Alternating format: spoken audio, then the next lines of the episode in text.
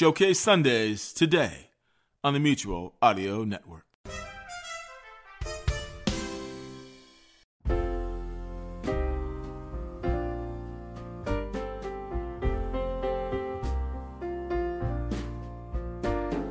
Good morning and welcome to Sunday Showcase. I am Mona, the Mutual Oral Network Assistant for the Mutual Audio Network. Jack is pulling full duty for our features today, so I am providing our introduction. We have a short lineup today, including Sonic Society number 799.